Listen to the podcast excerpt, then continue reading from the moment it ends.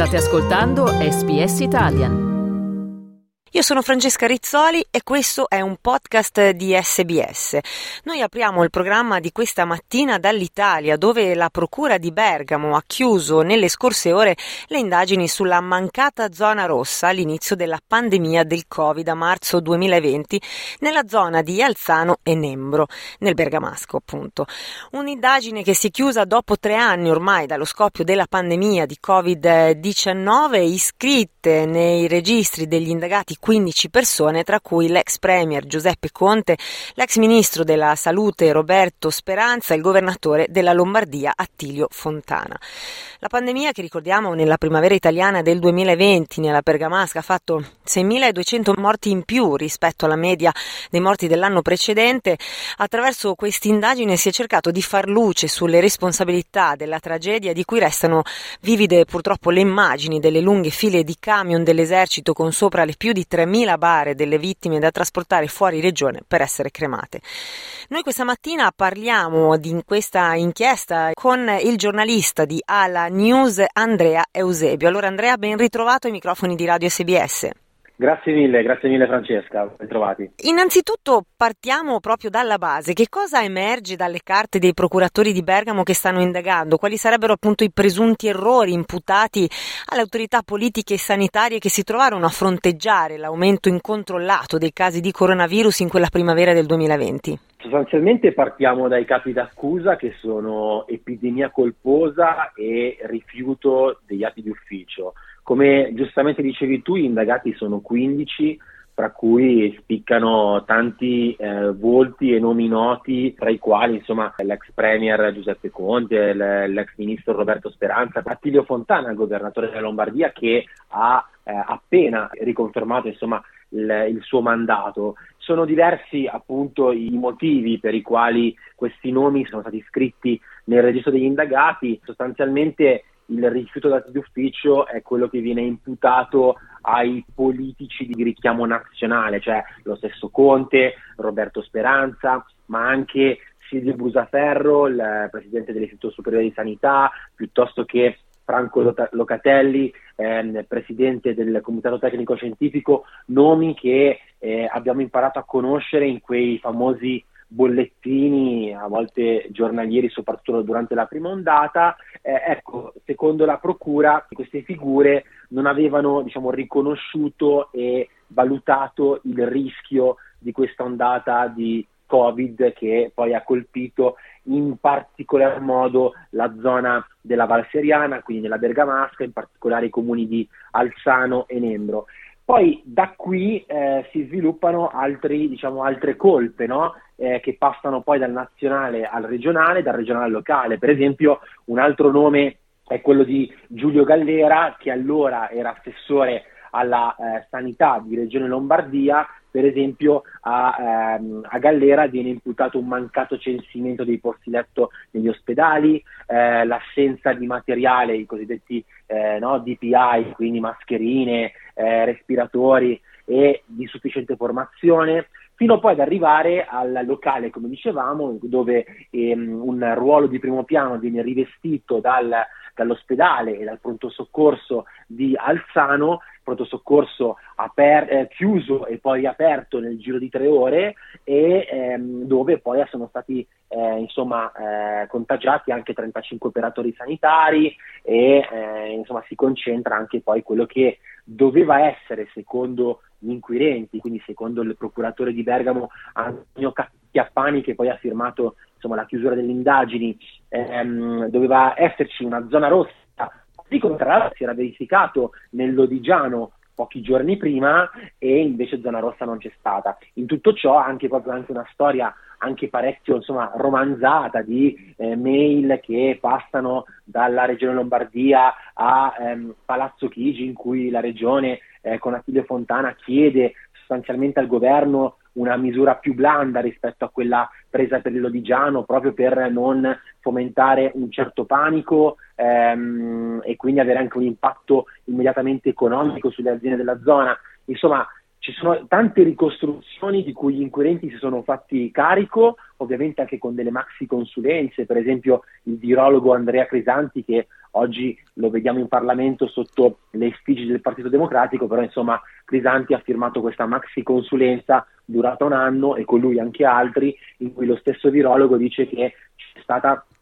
insomma eh, anche l'utilizzo di eh, metodi non convenzionali, di metodologie anche a livello tecnologico eh, innovative, perché è proprio innovativa e inedita un'indagine di questo tipo. Però sostanzialmente per tornare alla tua domanda c'è stato un mancato aggiornamento sicuramente del piano pandemico, c'era un piano pandemico, pensate, anti-influenzale eh, in vigore dal 2006 e ovviamente nel 2023 eh, non poteva rispecchiare quelle che erano le necessità a maggior ragione davanti a uh, un'enormità come poi si è rivelata essere il coronavirus. Quindi insomma c'è stata una diciamo scarsa reazione all'emergenza che ha posto questa pandemia che chiaramente è stata una sfida per il mondo, però insomma la mancante emergenza sappiamo e dicevamo prima ha generato la morte di più di 3.000 persone in quella primavera del 2020 che appunto non sono state salvate a causa anche appunto di questa mancata attivazione. Ecco Andrea eh, da questo punto di vista ci hai descritto una situazione che chiaramente è piena di eh, dettagli, diciamo la mancata zona rossa è un po' il punto centrale eh, di, questa, di, questa, indagine, questo è un po' il problema eh, che ha generato questa situazione, ma che cos'è quindi questa zona rossa e quali sono in particolare le raccomandazioni che non sono state eseguite? Ma sostanzialmente si parla eh, della chiusura di un territorio più o meno delimitato da, appunto da dei, dei controlli da parte delle forze dell'ordine di mancata insomma, frequentazione eh, di, quei, di, date, di, quel dato territorio. Ossia, se facciamo un passo indietro appunto a, a, a quei momenti, per esempio la prima zona rossa d'Italia fu la zona del Lodigiano, dopo il, um, il, il, contagio e il ricovero um, in terapia intensiva di Mattia Maestri, il, il, famoso paziente 1, da lì in quel febbraio, in quella fine di febbraio, um, venne realizzata una zona rossa in cui sostanzialmente le persone non potevano circolare tra le vie e le strade di quel territorio. e quindi insomma quello il, il principale tema di queste indagini, il tema portante, il pilastro, è per quale motivo, nonostante le avvisaglie dell'Organizzazione Mondiale della Sanità, perché c'è anche questa componente, il 5 gennaio del 2020 l'Organizzazione Mondiale della Sanità dirama queste comunicazioni mettendo in allerta ovviamente i vari istituti nazionali, eh, i vari governi, sui rischi di una ehm, allora epidemia che andava diffondendosi. Eh, perché non è stata delimitata quella zona, la Val Seriana, in modo tale da poter, secondo ovviamente gli inquirenti della Procura di Bergamo, evitare fino a 4.000 morti che potevano essere eventualmente evitate. Possiamo anche ricondurre, ehm, ricondurre insomma, tutto questo discorso anche alle parole che a caldo ha rilasciato Antonio Chiappani, cioè il procuratore di Bergamo. Lui dice è uno strumento di riflessione, queste indagini sono uno strumento di riflessione, non, è, non c'è, non c'è eh, come siamo magari abituati a vedere nei casi di cronaca nera, un procuratore e una procura che si muove con, chiaro, con un chiaro impianto accusatorio nei confronti di qualcuno. È un'analisi di quanto accaduto, un'analisi ovviamente molto dettagliata, da cui poi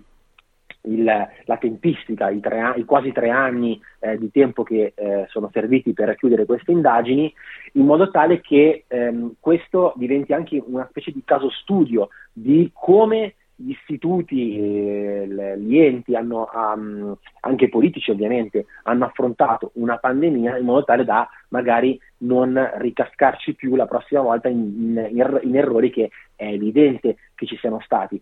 Il problema è capire se questi errori no, nascondono un reato oppure no, questo è, è, ovvio. Quindi zona rossa è la zona rossa che è mancata secondo eh, l'impianto accusatorio nella Valseriana e nella Bergamasca e appunto che poi ha portato eh, a, quelle, a, quelle, immagini assolutamente nefaste a cui tutti quanti noi abbiamo assistito.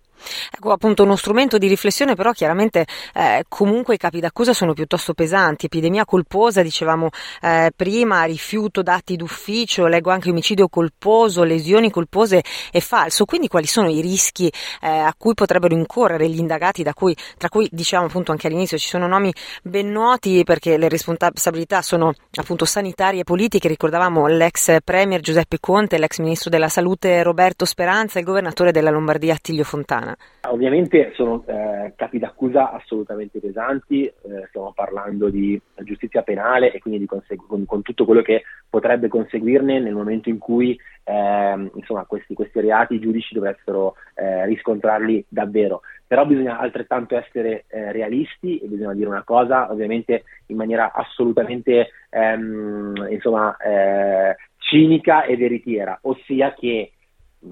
per la stessa missione del procuratore non è che ci siano precedenti o ehm, diciamo ehm, parti del codice penale che possano far pensare davvero che tutti questi capi d'accusa possano essere confermati o anche parte di essi. E vado un po' nel merito così vi spiego. La questione è che per epidemia colposa, proprio è il codice che lo dice, si intende quando proprio un'epidemia viene diffusa mediante la diffusione di germi patogeni. È ovvio che non è stato eh, Giuseppe Conte, come non è stato Roberto Speranza, né tutti gli altri nomi ad essere inseriti in questo registro degli indagati, ad essere stati in prima persona ehm, colpevoli della diffusione di questo, eh, fisicamente, della diffusione di questo virus. E quindi già di per sé si sta parlando di un qualcosa che non abbiamo mai visto a livello eh, nella letteratura diciamo, giuridica. Oltretutto poi, come tu stessa sottolineavi, si parla da una parte di questioni politiche, da una parte di questioni sanitarie e anche lì, di nuovo, potranno mai i giudici riuscire a definire il perimetro entro il quale una singola figura sia essa politica o sanitaria, possa rispondere di determinate ehm, responsabilità da eh, tutti questi punti di vista. È ovvio che è, diciamo, è un percorso molto complicato ehm, entro cui la procura eh, insomma, mh, si, si, è, si, è, andata a cacciare. Tra l'altro, e questo è, un, eh, uno step eh, che potrebbe ri, ri, insomma, eh, rivelarsi anche decisivo,